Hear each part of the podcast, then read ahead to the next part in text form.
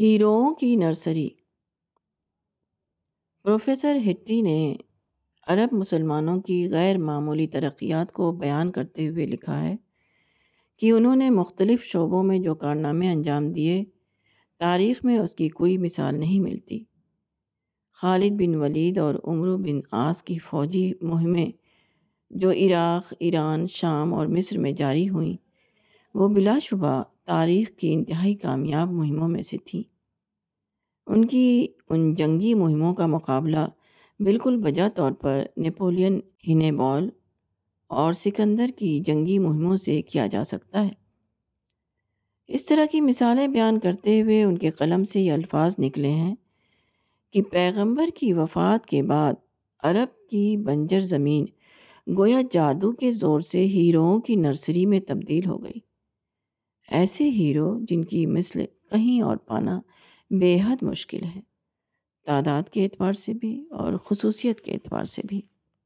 After the death of the prophet sterile Arabia seems to have been converted as if by magic into a nursery of heroes the like of whom both in number and quality is hard to find anywhere P K Hitti history of the Arabs nineteen seventy nine page one forty two یہی کسی تحریک کی کامیابی کا سب سے بڑا راز ہے۔ وہی تحریک عظیم تحریک ہے جس نے اپنے عمل کے دوران عظیم انسان پیدا کیے ہوں۔ کیونکہ عظیم انسانی در اصل کوئی عظیم واقعہ ظہور میں لاتے ہیں، نہ کہ شاعری اور خطابت کے ہنگامے۔ اسلامی انقلاب ایسی تحریک کے ذریعے وجود میں آتا ہے جو اپنے گرد جمع ہونے والے افراد میں اعلیٰ حوصلہ اور اونچا کردار پیدا کرے، جس کے نتیجے میں انسانی معاشرہ ہیروؤں کی نرسری کی مانند بن گیا ہو۔ اس کے برعکس، جن لوگوں کی مثال ایسی ہو، جیسے جھاڑ جھنکاڑ کا جنگل، وہ زمین کو صرف فساد سے بھریں گے۔ ایسے لوگ کبھی اسلامی انقلاب برپا کرنے والے نہیں بن سکتے۔ صحابہ کرام تاریخ انسانی کی کے بہترین لوگ تھے۔ وہ اعلیٰ ترین بشری اور اوصاف کے مالک تھے۔ یہی وجہ ہے کہ انہوں نے تاریخ کا سب سے بڑا انقلاب برپا کیا۔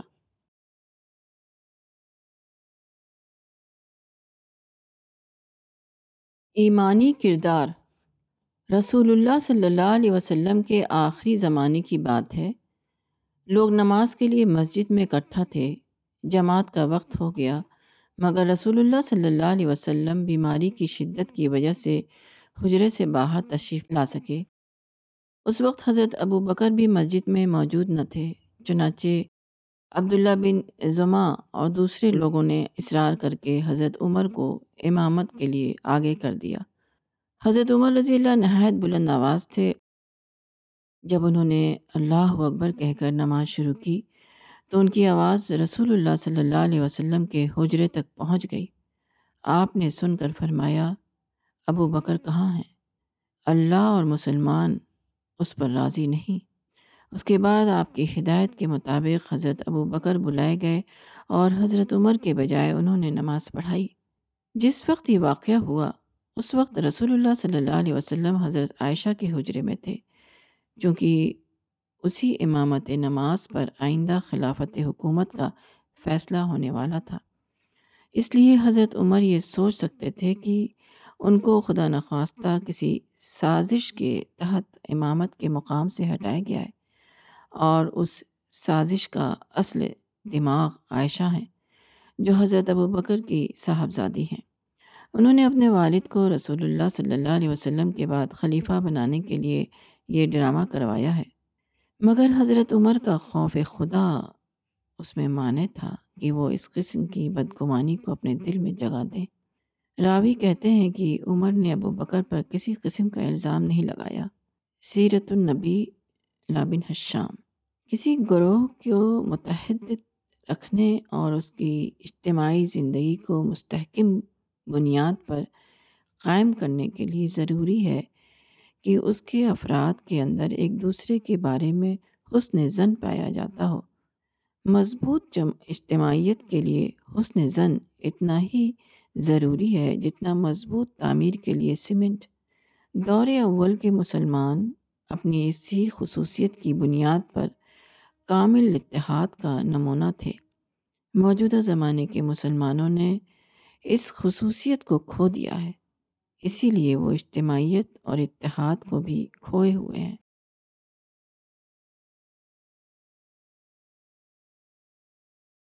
محرومی پر راضی ہونا۔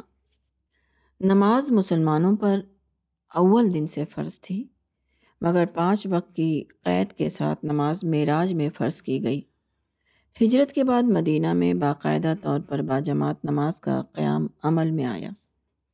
ابتدا میں یہ معمول تھا کہ جب نماز کا وقت آتا تو لوگ اپنے آپ مسجد آ جاتے۔ مگر جماعت کے باقاعدہ نظام کے لیے ضروری تھا کہ اس کے اعلان کا انتظام کیا جائے۔ رسول اللہ صلی اللہ علیہ وسلم نے اس بارے میں لوگوں سے مشورہ فرمایا۔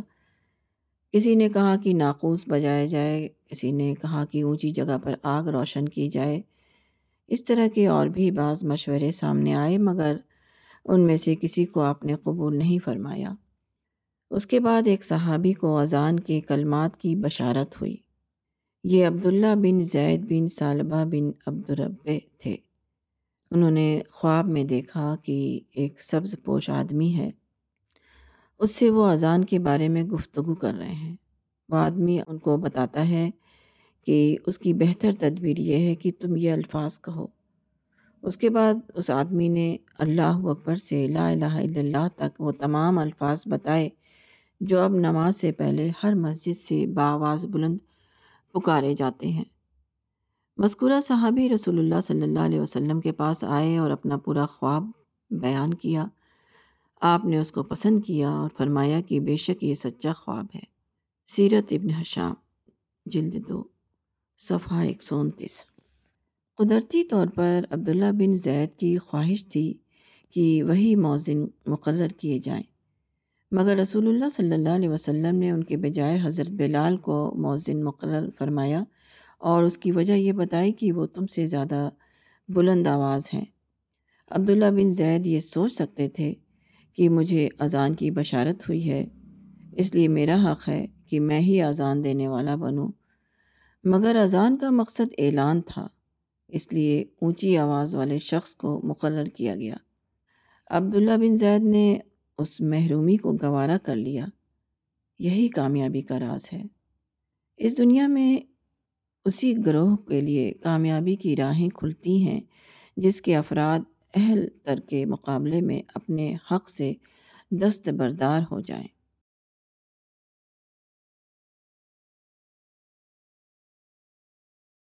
تاریخ کا فیصلہ۔ خلیفہ ثانی حضرت عمر فاروق کے زمانے میں سولہ ہجری میں فلسطین فتح ہوا۔ اس موقع پر عیسائیوں کی فرمائش پر خود حضرت عمر مدینہ سے فلسطین گئے تاکہ مسلمانوں اور عیسائیوں کے درمیان معاہدہ کی تکمیل کریں۔ اس سلسلے میں جو واقعات تاریخ کی کتابوں میں آئے ہیں، ان میں سے ایک واقعہ یہ ہے حضرت عمر یروشلم میں کینسہ قیامہ کے صحن میں بیٹھے تھے کہ نماز کا وقت آ گیا۔ وہ بطریق کی طرف متوجہ ہوئے اور اس سے کہا کہ میں نماز کہاں پڑھوں؟ بطریق نے کہا، اپنی جگہ پر پڑھ لیجیے۔ حضرت عمر نے کہا کہ عمر کے لیے سزاوار نہیں کہ وہ گرجا کے اندر نماز پڑھیں۔ پھر مسلمان میرے بعد آئیں اور کہیں کہ یہاں عمر نے نماز پڑھی تھی اور اس پر مسجد بنائے۔ حضرت عمر وہاں سے ایک پتھر پھینکنے کی مسافت کے بقدر دور گئے اور وہاں اپنی عبا بچھائی اور نماز پڑھی۔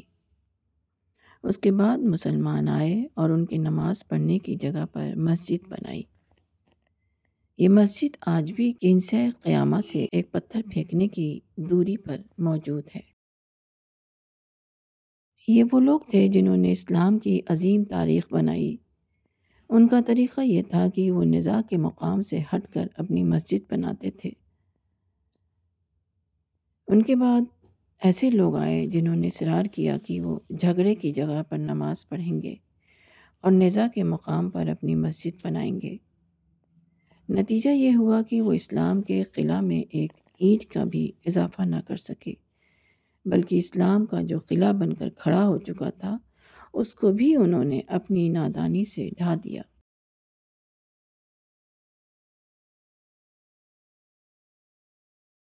سبق آموز۔ حضرت امیر معاویہ رضی اللہ نے ایک بار دمشق میں کچھ چادریں تقسیم کیں۔ ان میں سے ایک چادر دمشق کے ایک بوڑھے آدمی کو پہنچی جو انصار سے تعلق رکھتے تھے۔ یہ چادر انصاری بزرگ کو پسند نہیں آئی۔ انہوں نے غصے میں آ کر کہا کہ خدا کی قسم، میں اس چادر کو معاویہ کے سر پر ماروں گا۔ حضرت امیر معاویہ اس وقت عظیم اسلامی سلطنت کے خلیفہ تھے۔ انہیں یہ بات پہنچی تو وہ اس کو سن کر غصہ نہیں ہوئے۔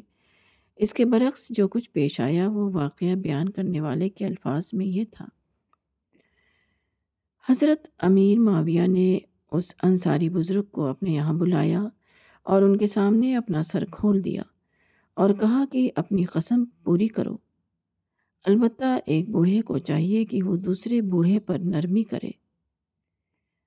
انصاری نے شرمندہ ہو کر معافی مانگی اور خاموشی کے ساتھ واپس چلے گئے۔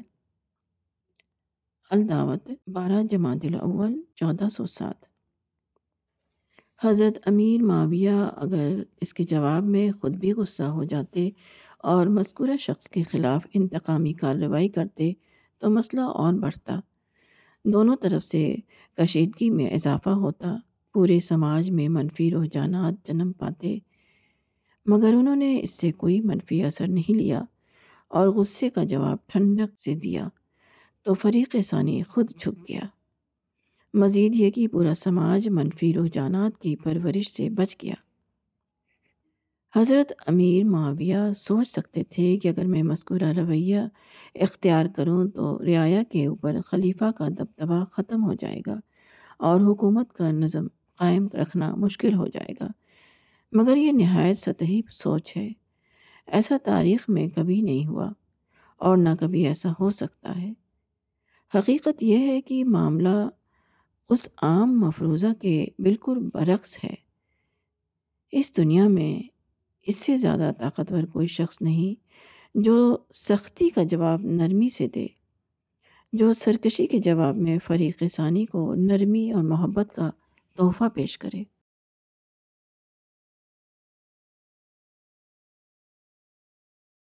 اختلاف رائے حضرت ابو بکر صدیق کی خلافت کے زمانے کا واقعہ ہے۔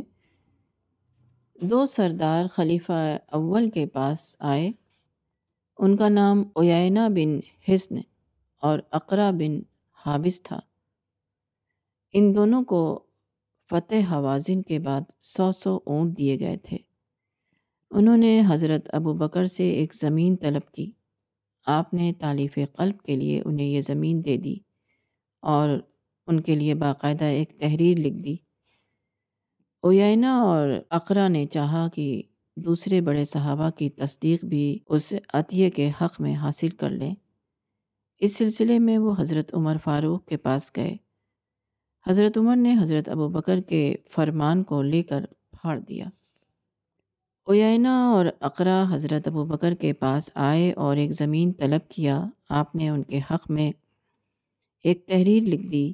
پھر حضرت عمر نے اس تحریر کو پھاڑ دیا اور کہا کہ یہ وہ چیز ہے جو رسول اللہ صلی اللہ علیہ وسلم تم لوگوں کو تعلیف قلب کے طور پر دیتے تھے۔ مگر اب اللہ نے اسلام کو طاقتور بنا دیا ہے اور تم سے بے نیاز کر دیا ہے۔ اس کے بعد وہ لوگ حضرت ابو بکر کے پاس آئے اور کہا کہ خلیفہ آپ ہیں یا عمر؟ حضرت ابو بکر نے فرمایا، وہی ہیں، اگر وہ چاہیں اور انہوں نے حضرت عمر کی رائے سے اتفاق کیا۔ التفسیر المظہری، جلد چار، صفحہ دو سو چھتیس۔ یہ واقعہ تنقید کی ایک نہایت شدید مثال ہے، مگر اس شدید تنقید کو نہ تو حضرت ابو بکر نے برا مانا اور نہ صحابہ نے۔ اس سے اندازہ ہوتا ہے کہ اسلام میں تنقید اور اختلاف رائے کی کتنی زیادہ آزادی دی گئی ہے۔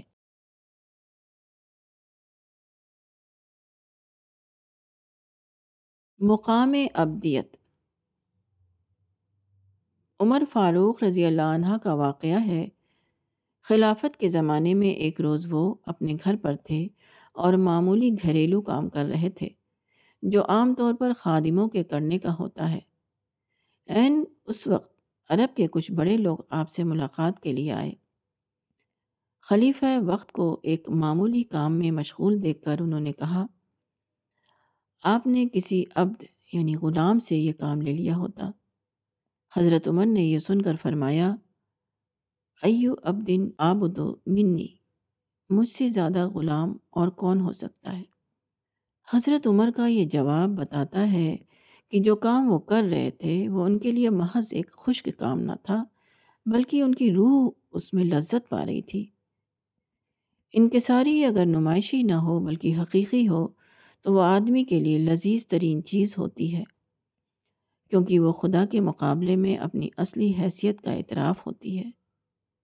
بندہ جب توازو اور انکساری کی حالت میں ہوتا ہے، تو وہ خدا کے قریب ترین ہوتا ہے، کیونکہ خدا کے دربار میں کسی بندے کے لیے جو سب سے قریبی نشت ہے، وہ توازو ہی ہے۔ اسی لیے حدیث میں آیا ہے کہ بندہ اپنے رب سے اس وقت سب سے زیادہ قریب ہوتا ہے جبکہ وہ سجدے میں ہوتا ہے۔ رواہ مسلم۔ شعوری سجدہ پستی اور بے نفسی کی آخری حالت ہے۔ بندہ جب حقیقی سجدے میں ہو تو وہ اس قریب ترین مقام پر ہوتا ہے جہاں کوئی انسان خدا کے بارگاہ میں پہنچ سکتا ہے۔ لوگوں کو ابدیت کے مقام کی خبر نہیں، یہی وجہ ہے کہ ابدیت ان کے لیے لذیذ چیز نہیں بنی۔ لوگ امتیاز میں جیتے ہیں، پھر مساوات کی لذت کو وہ کس طرح پائیں؟ لوگ اپنی انا میں جیتے ہیں، پھر خدا کے کبریائی کے اعتراف کی لذت انہیں کیسے ملے؟ لوگ دوسروں کو غلط ثابت کر کے خوش ہونا چاہتے ہیں، پھر انہیں اپنی غلطی کو جاننے اور ماننے کی خوشی کیسے حاصل ہو؟ لوگ اپنے کو ایک پیمانے سے ناپتے ہیں اور دوسروں کو دوسرے پیمانے سے۔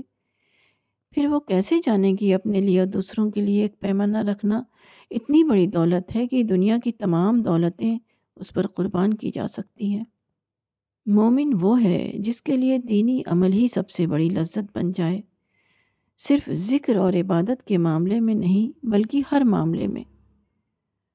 ہست کے جذبات کو اچلنا انتقام کی آگ کو بچھانا، گروہی عصبیت سے اپنے کو اوپر اٹھانا، اختلاف کے باوجود انصاف کرنا خوشامت کے بجائے حق کی بنیاد پر انسان کی قدر کرنا، یہ سب چیزیں اس کے لیے اس طرح لذیذ بن جائیں کہ ان کو چھوڑنا اس کے لیے ممکن نہ ہو۔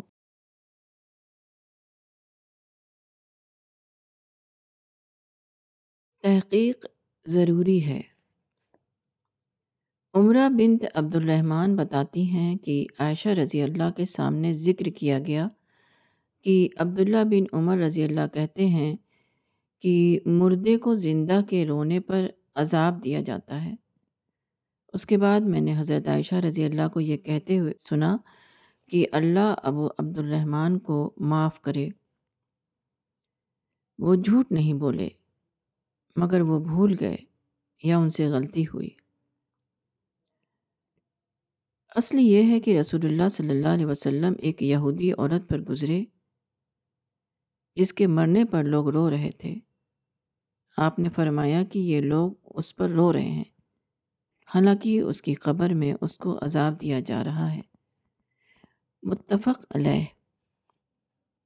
حضرت عبداللہ بن عمر ایک جلیل القدر صحابی تھے۔ ان کے تقوی اور اخلاص اور حسن نیت میں کوئی شبہ نہیں۔ اس کے باوجود انہوں نے ایک ایسی بات کہی جو اصل واقعے کے مطابق نہ تھی۔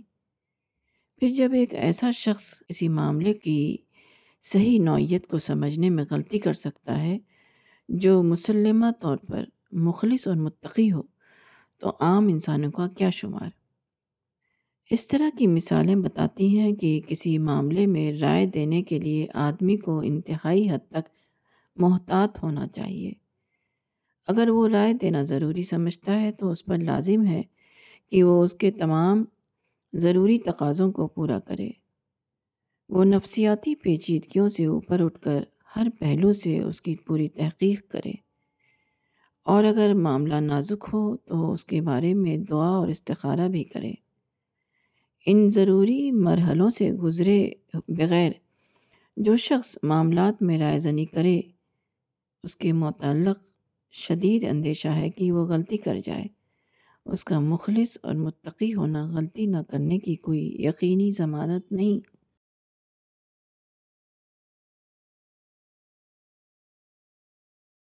کب بولیں؟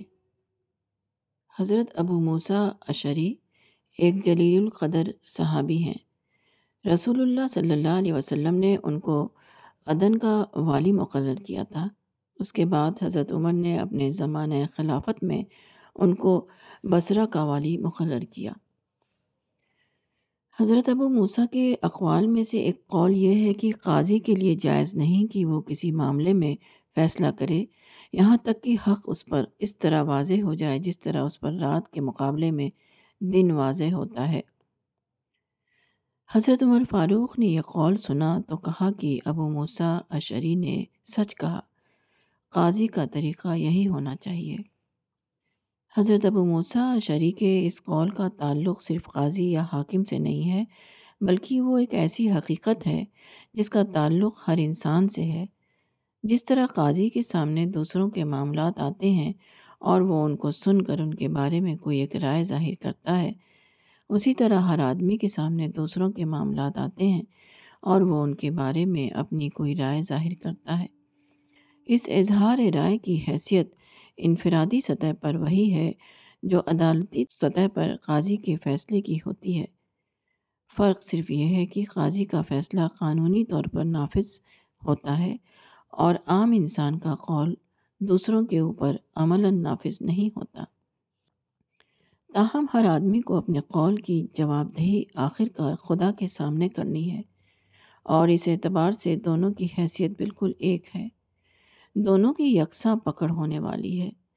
ہر آدمی جو خدا کے سامنے حاضری کا عقیدہ رکھتا ہے، اس کو چاہیے کہ وہ کسی معاملے میں صرف اس وقت بولے جبکہ اس پر اس معاملے کی حقیقت اس طرح کھل جائے جس طرح رات کے بعد دن اس کے اوپر واضح ہو جاتا ہے۔ جس معاملے کی حقیقت اس طرح نمایاں طور پر واضح نہ ہو، اس معاملے میں اس کے لیے صرف ایک ہی راستہ ہے، یہ کہ وہ اپنی زبان بند رکھے۔ خدا سے ڈرنے والا آدمی صرف واضح معاملے میں بولتا ہے اور جو معاملہ واضح نہ ہو، اس کو وہ اپنے خدا کے حوالے کر دیتا ہے۔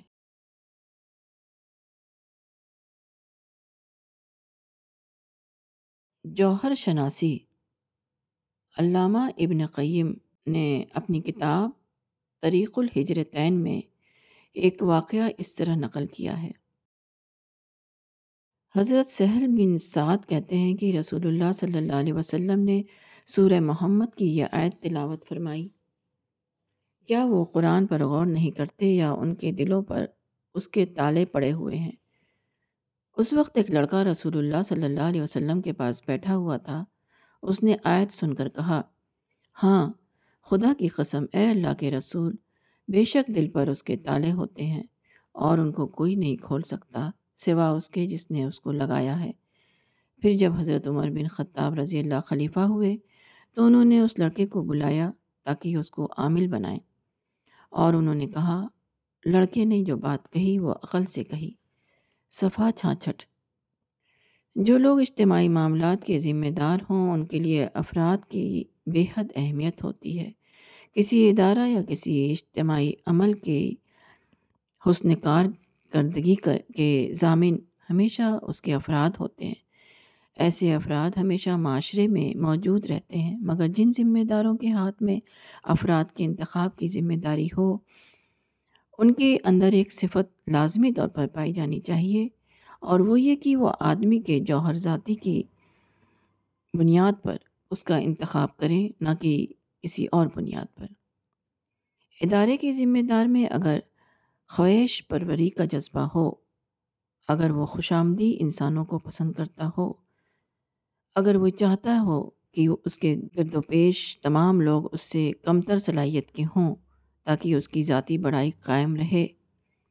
ذمہ دار کے اندر اگر اس قسم کا مزاج ہو تو وہ ادارے کو بیکار انسانوں کا کباڑ خانہ بنا دے گا۔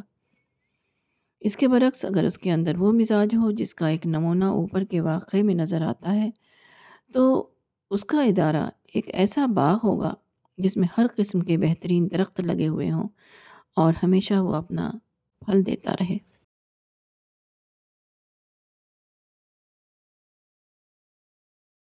صحیح رد عمل۔ ابن خلدون نے اسلامی تاریخ کا ایک واقعہ ان الفاظ میں نقل کیا ہے۔ سیرت اور تاریخ کی کتابوں میں بیان ہوا ہے کہ حضرت ابو موسیٰ اشعری نے عراقی لشکر کے ایک سپاہی کو سزا دی۔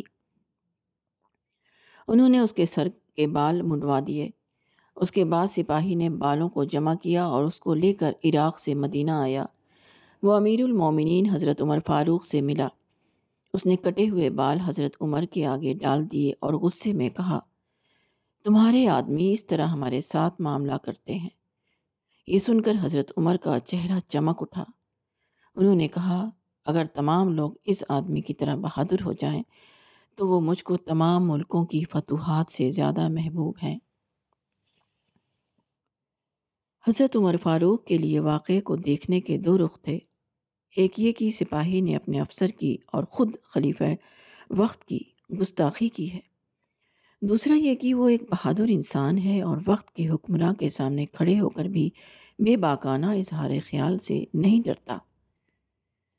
حضرت عمر اگر واقعے کو پہلے رخ سے دیکھتے تو وہ سپاہی کے اوپر بگڑ جاتے۔